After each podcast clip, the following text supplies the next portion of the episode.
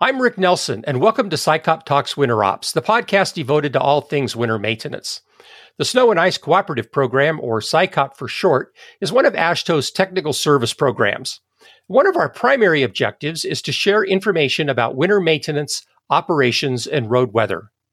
So far, this winter of 2022 23 has been a tough one for many parts of the country. Atmospheric rivers, blizzards, ice, and flooding are just some of the severe weather events that have paid a visit. Now, when you're busy responding to these events, you assume that when the storm's over and you're recovered, you're done. However, like the holiday feasts, winter storms almost always have leftovers you have to deal with at a later date. On this episode, we're going to visit with pavement and roadside expert Greg Duncan from Applied Pavement Technologies about some of these leftovers you might need to chew on during the summer. Hi, Greg, and welcome to SICOP Talks Winter Ops. Hi, Rick. Happy to be with you. You know, Greg, you're no stranger to severe weather. You, you've had a, a long, distinguished career with the Tennessee DOT, including a stint as chair of SICOP. Yes, thank you. Happy to have been involved with that. Greg, when, we think about what winter delivers to us, what are some of the things that cause problems for pavements later on down the road? Oh gosh, Rick. So the um, the idea, like with most engineering projects, uh, with pavements, you're asking where is the water and how is the water getting into my pavement and what's what's the water going to do to my pavement long term. So lots of natural phenomenon uh, going on there as as we have freeze thaw issues and cold weather and uh, there's lots of lots of opportunity for pavement damage to be done in the wintertime. You know, Greg, you, you talk about freeze thaw and and and I know when they're when you're designing pavements, you know, there's a couple of things you always think about. You know, one is is the loading, right? The the number of ESALs that the pavement's going to see over time. And the other one are these environmental uh, impacts. How cold is it going to get and what kinds of freeze thaw cycles it's going to see? You know, it, it it strikes me that if you're in, in the way way north and, and you get one or two freeze thaws. You know, it's like in Minnesota, it goes below freezing in in uh, November and it stays that way until March. So you've got one cycle, right? That's a lot different than when you get a little farther south. It is freezing and thawing and freezing and thawing. You're you're right, Rick. That's uh, lots of geographical challenges. Uh, you know, working with folks in Alaska, they're dealing with frost heave and some of those things. They may only have one one long cycle, but there's lots of stresses that can be introduced there. And dealing with frost heave in particular, you're you're thinking about well, that water is typically coming up from underneath the pavement. So we might design layers in there to interrupt that capillary action, the water coming up into the into the pavement because when those ice lenses form, there's really no no way to prevent that pavement from moving upwards. So that's one of the issues that we see, and that those freeze thaw cycles also lead to uh, our favorite post storm activity, uh, pothole patching, and identifying what's going on with where that's happening, uh, what are our hot spots, where have we had to patch before, and that's you know that's that's pretty uh, detrimental to a maintenance budget uh, to be uh, working a storm on overtime and and having to work you know a 36 48 hour stint and then move right into a, a pothole patching season where where you don't have good good materials and you're reacting to an issue so you're not able to do uh, you know the best fix to go back in that situation. So but potholes are interesting Mm-hmm. So really, the two prime culprits here are are moisture and the freezing temperatures, right? Because when water freezes, it swells up, and the flexible pavement may or may not be able to take it. Right. Even a rigid pavement, um, you know that that the phenomenon of of water expanding as it freezes can really put a lot of tensile pressure on on pavement structures. So, you know, most pavements are designed with a drainage layer underneath to try to alleviate part of that and allow water that does get into the pavement structure to to leave, uh, you know, flow out horizontally. However, just the, the natural aging process of, of pavements, where you have cracks develop in the surface, uh, that's really the impetus for where potholes are forming. So that, that water entering from the surface uh, not being able to reach the drainage layer perhaps and and becoming locked into that pavement and then freezing uh, expanding putting that tensile pressure on the on the cracked area can really lead to the the enlargement of the cracks and then that cycle back and forth uh, ultimately results in a, uh, a void opening up or the uh, pavement becoming so deteriorated that it that it comes out of the hole.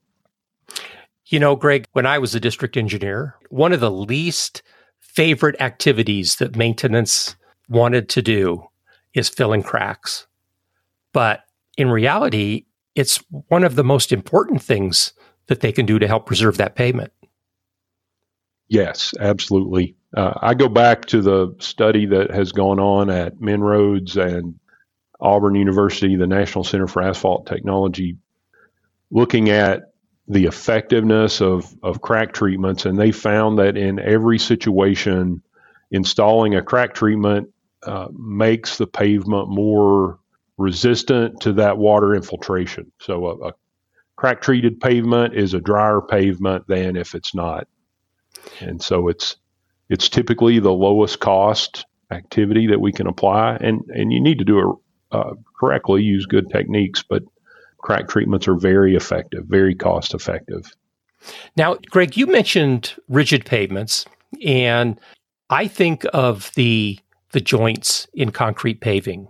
Those joints, even though you're not calling them a crack, it's not like D-cracking or things like that. I mean, it's just the joint. Taking care of those joints is super important as well. It is. Yes, those joints are designed to move and open and close uh, according to the temperature changes. And, you know, that makes a vulnerable spot in the pavement area and it warrants uh, doing good joint joint treatments there. So, um, a lot of my colleagues that are more experienced with concrete pavements, you know, there's a debate of to seal or not to seal. Uh, I'm a fan of sealing those uh, once they're once they're open. Certainly, uh, enabling the the pavement to withstand, you know, to, to stay dry, keep that water out. Mm-hmm. A lot of states use abrasives in their winter maintenance program. And, uh, you know, you fill those joints full of something that's incompressible uh, as those pavements try to, you know, swell up and shrink because of the temperature. It's like you're, you're, you're designing some, a failure point in there. Right. That can lead to blow ups in the summertime. You know, Greg, you you talked about potholes a little bit. Um, explain the pothole cycle. How does how does that pothole cycle work? Oh boy. Uh, so there's a lot of good graphics uh, out on the internet. Uh, just looking up the anatomy of a pothole, there's a uh, a plethora of examples of how that happens. I'm a firm believer that potholes happen because water infiltrates our pavements in an uninvited way. There may be uh, ways that pavements uh, allow water to move through them. Open graded friction courses are an example, drainage layers are an example. But uh, potholes for me form uh, as water enters the surface layers of your pavement through cracks and then sets up a fort there and freezes and expands that that material sort of loosens it around the crack may form a secondary crack. And then the thaw happens and the water uh, either leaves the pavement dries out or it stays in there and it gets refrozen again and expands even further. And so that continual um, it's almost internal abrasion where where that uh, expanding uh, water is is causing that loss of strength around the, the opening there. And that becomes a pothole. We see it form quite frequently inside an alligator cracking pattern. So multiple multiple cracks allowing water to infiltrate that pavement structure even into the subgrade and deteriorating the uh, components of the pavement, you know, really weakening it. And when the uh, thaw happens, that material gets loose and comes out. In in your experience, are there a lot of states that try to do uh, pothole patching in the wintertime, or is that like just in, in an extreme case if if it it really becomes a dangerous situation that you've got to get out there and you've you've got to fill that hole up? Right. You know, there's there's a whole idea of once you're aware that there's an issue, you have to respond to it. And so every DOT that I know of, uh, at the end of a storm, they're on pothole patrol, trying to head off any damage that may occur. And you know, it's it's not uh, it's not a permanent fix that a lot of folks make, but they're out there trying to fill those holes and get get material to stay in there for multiple days so that they can get back and make a permanent repair when when it's more opportune, when weather is better, when traffic uh, is not as heavy. So, you know, nobody likes to get the calls from the highway patrol on Friday evening that there's a a big pothole that's opened up on on the freeway. Yeah, you know, when when you're out on social media, the um, the gifts are are amazing. Uh, people poking fun at uh, potholes and how bad they are and, and everything. They they really are the bane of the highway department, and it doesn't really matter whether you were whether, whether you're with the state or a local or a city. Uh, potholes don't discriminate. No, they don't. They they happen everywhere. Greg, what's the strategy for dealing with a pothole in the wintertime? Yeah, so so research excuse me, research has shown that if if you do good pothole repair practices that your potholes can survive the winter. You know, becoming the maintenance engineer and uh, learning about all the different activities that that we did in Tennessee, pothole patching was one of those, and we looked for standards and guidelines. And so asking folks, uh, well, let's develop a practice on how do we how do we patch potholes and you know, uh, being a, a, former pavement guy, I was a little bit appalled at seeing that the throw and go method was actually written out and documented as a viable pothole patching technique. And that's unfortunately that's what a lot of our, our maintenance units are forced to do during foul weather bad conditions, rainy, uh, wet. Uh, you know, it's just not an opportune time to to patch mm-hmm. a pavement. And so, what what we found in in doing some research is that if you can do a temporary repair like that, but then come back with some uh, hot asphalt materials or a, a concrete mixture, if you're dealing with a rigid pavement, but then following some really good patching techniques, you know, sawing the boundaries of a of a patch to be placed, removing the, the bad material without damaging that sound pavement around a pothole, placing the material in there in lifts, making sure that you're working on a sound foundation. Uh, those are maybe in a different order, but and then getting good compaction on that pavement. That needs to happen because this is like doing surgery. You always want to mm-hmm. hear your surgeon say, We got it all when we were in there doing our work. So when we're patching, that's the kind of methodology that leads to a successful patch is treating that vulnerable area uh, with the very best construction techniques so that you get a, a good performing patch afterwards and you don't have to go back to that spot. That's mm-hmm. that's a lot of what I I believe makes us successful is not having to fight that fire twice. So if right. we can keep from from patching the same spot over and over again or chasing a spot down the highway, then then we are successful. Yeah, you know, and and of course, when you're done patching, you are left with a crack, right? That's I mean, there's right. no way to get around it. yes, let's seal and, that crack. So, let's get the crack sealed up good, right? Um, you know, I've seen some of these um, new tools, right, where they have the spray in patching material and and things like that. Uh, have you do you have any experience with that? I do. Yeah, we did a project for the Ohio Department of Transportation looking at their spray spray patching practices. Some people call those Durapatchers, and they can be a, a viable way of of putting a, a patch in. Uh, we saw those kinds of patches lasting for about three years on average uh, for the Ohio Department of Transportation. If they're installed right, uh, you have to have mm-hmm. to do a little bit of compaction afterwards, uh, ideally. But there are uh, there are uh, successful methods like that. Cold mix can work very well if you use uh, good construction practices. Well, and you know, in, in the wintertime, it's really hard to find a plant that's making hot mix uh, for you to use. So, you, so it really sort of ties your hands when you're working in the wintertime. That is true.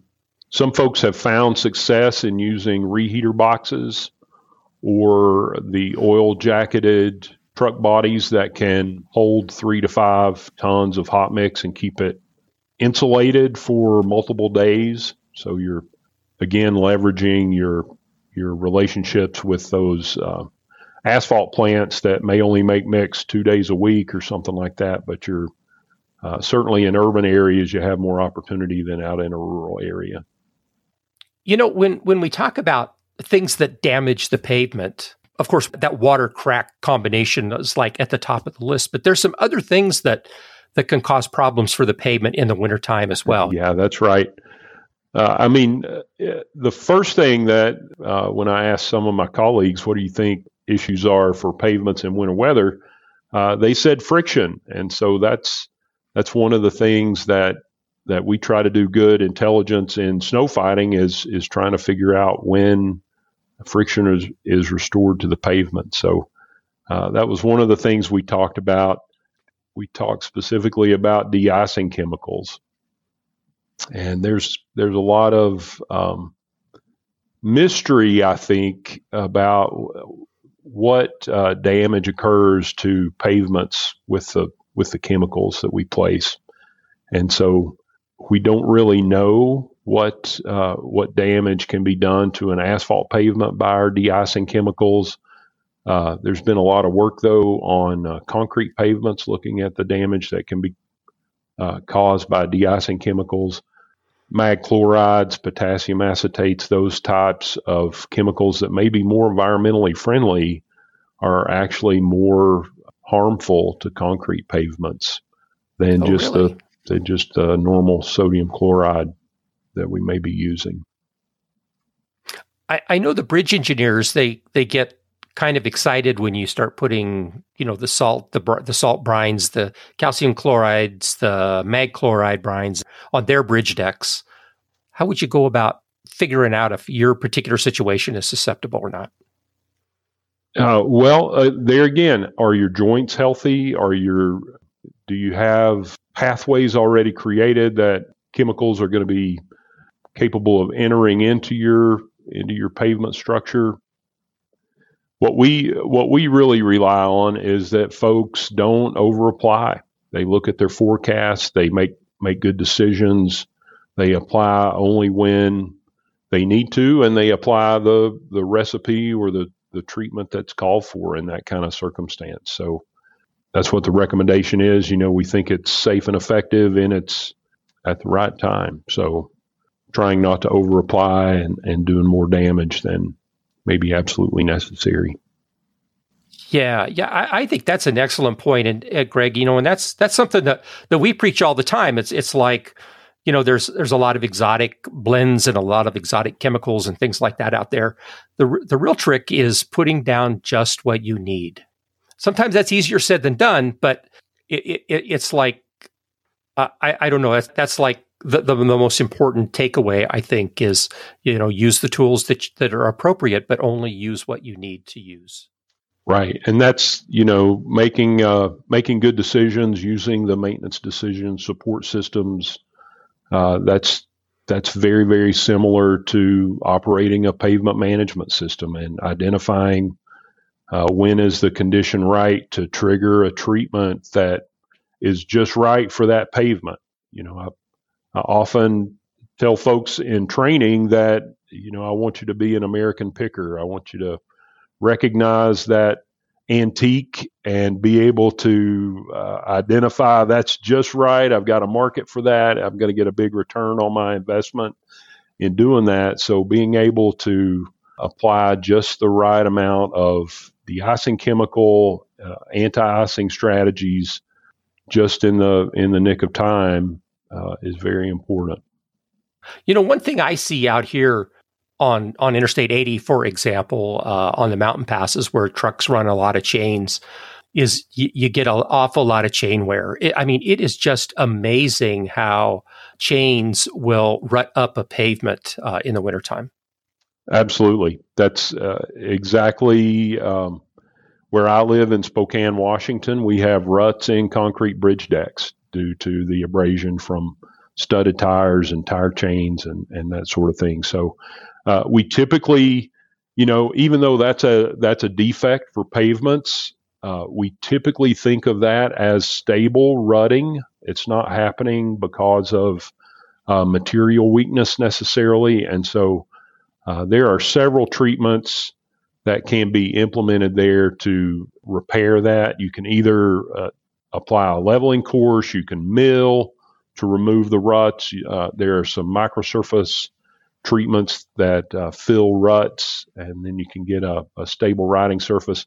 And even here in Washington, the Washington State DOT, I've seen them do uh, strip seals where they do chip seals only in the wheel paths to uh, correct that that rutted cross section. So that's a little bit uncommon across the country. I don't see many folks doing that, but that's an innovation that they have implemented, and you know they let that be their riding surface for a couple of years, and then they come back and and globally treat the pavement full width, and they get they get a really good result out of that. Filling ruts, don't have the bleeding then that that may be associated with trying to fill a rutted cross section with just your your binder and chip combination. Yeah, I mean it's almost like a sacrificial surface, right? I mean that's right. It's like you put it out there, you know it's going to get worn off, and you know you've got to got to take care of it. You know, the other thing that the other thing that gets chewed up pretty good in the wintertime are are pavement markings. It's like almost inevitable that uh, after a few snowstorms, those things get to be very difficult to see. Uh, you're yes, that is uh, another good point. The the plows, the abrasion, there's a lot of or abrasive materials. There's a lot of forces on those pavement markings. I see a lot of raised pavement markers or or pavement markers that are recessed, uh, which mm-hmm. creates mm-hmm. uh, its own wintertime issues around that around that pavement marking. But uh, providing good driving guidance for for people using the roadways that's important. And so, uh, whether you're recessing your pavement markings to keep them out of contact with with the blades, you know, there are a lot of steps being taken across the country to make those pavement markers better, more durable. So thermoplastics, other urethanes, even high build paints can be effective. But um, mm-hmm. there is going to be some abrasion. So being able to apply those again in, in springtime is a, a good asset management tool to maintain the condition of your uh, lines. Yeah. One of the things, one of the things we were doing there for a while is actually milling in a, I, I mean, just just a not very deep at all, but along the the skippy lines along the the pavement markings just just taking a little bit of material off. So when we put our thermoplastic down in there it doesn't stand proud right? It, it's like at the level of the pavement. And it seemed like we were getting m- more longevity out of that. Uh, of course it's expensive you know? It is expensive. but, um, and and of course the, the pavement guys they always freak out when when you want to start milling on a on a pavement when you want to start recessing it because it's an avenue for water to stick around right? And water's our enemy. That's right. Uh, it's like every solution has a problem. Well said rick. Where a lot of states are using rumble strips. Do you see in in your pavement experience do you see issues with those milled in rumble strips you know, having issues with, with water and, and in the wintertime? Yeah, there are there are issues with water and rumble strips.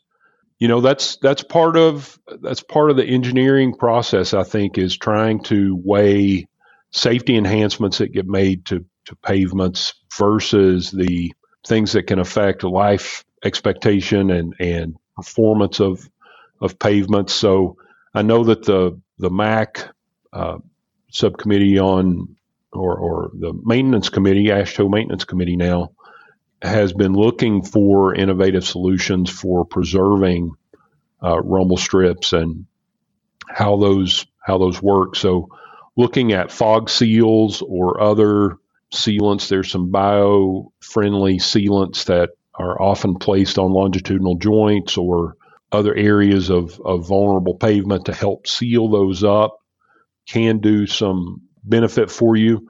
Uh, you know, I really like striping material as a sealant. I think it's as it resists water. You know, there's a there's a debate. Do you stripe the joint or do you uh, hang back off the joint so you can crack fill it later? And I'm I'm a fan of uh, painting or uh, striping right on that joint because I think that gives you a typically a uniform coating over that over the joint and uh, can help resist uh, water intrusion there. I, I, know there was always huge debate. Uh, do you put that joint like a foot off the center line, or do you put that joint right on the center line? And and I think you could ask five pavement engineers their opinions, and you would get six different opinions on that. I'm sure I can argue both sides. I'm, I'm with you. The uh, you know, Greg, from a I, I was just going to no, say, there's a lot of things that we do in pavement construction that help us uh, during the winter. Uh, being able to place materials without segregation, you know, keeping keeping a, a mixture uniform keeps those thermal segregation spots perhaps from becoming weak spots and permeable spots in our pavement. So if we do a good job of constructing, that can eliminate a lot of the construction defects that lead to potholes later, lead to those areas where mm-hmm. water intrudes. So it's a it's an all encompassing effort to try to get a, a pavement well constructed and and to live out its life. So, Greg, take off your pavement engineer hat and put on your roadside hat. What are some things leftovers from your winter maintenance program that impact the roadside environment? So, I think primarily I'm thinking about the use of abrasives and trying to keep those out of drainage systems so that they function when the spring rains come and as our uh, snow melt happens and we get higher water, thinking about how do we maintain our storm drainage, ditches.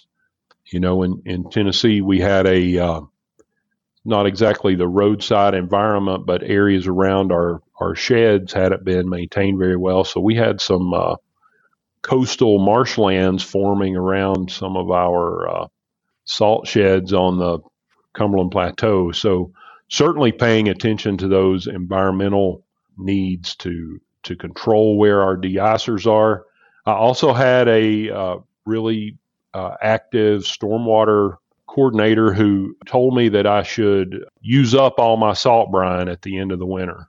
You know, not not have that risk to uh, roadside damage. So, I was always trying to figure out a better way to predict when the end of winter was. You know, we we uh, mm-hmm. fill them back up to try to be ready for the next event, and, and uh, don't quite know if this is the last one or not. So that was right. uh and the last thing you want to do is get get caught with your pants down, so to speak. Right. That yeah, that that'd be a stretch goal, you know. How do we know uh, when it's time to not refill our salt brine tanks again? So, you know, worried about the environmental impacts. I know that a lot of folks in the sounds in the marshland areas they're worrying about or or trying to limit the amount of product that's going into that watershed. So just recognizing that uh, the vegetation, the wildlife, the natural environment that abuts our highways and roadways. You know, we have to take care of that.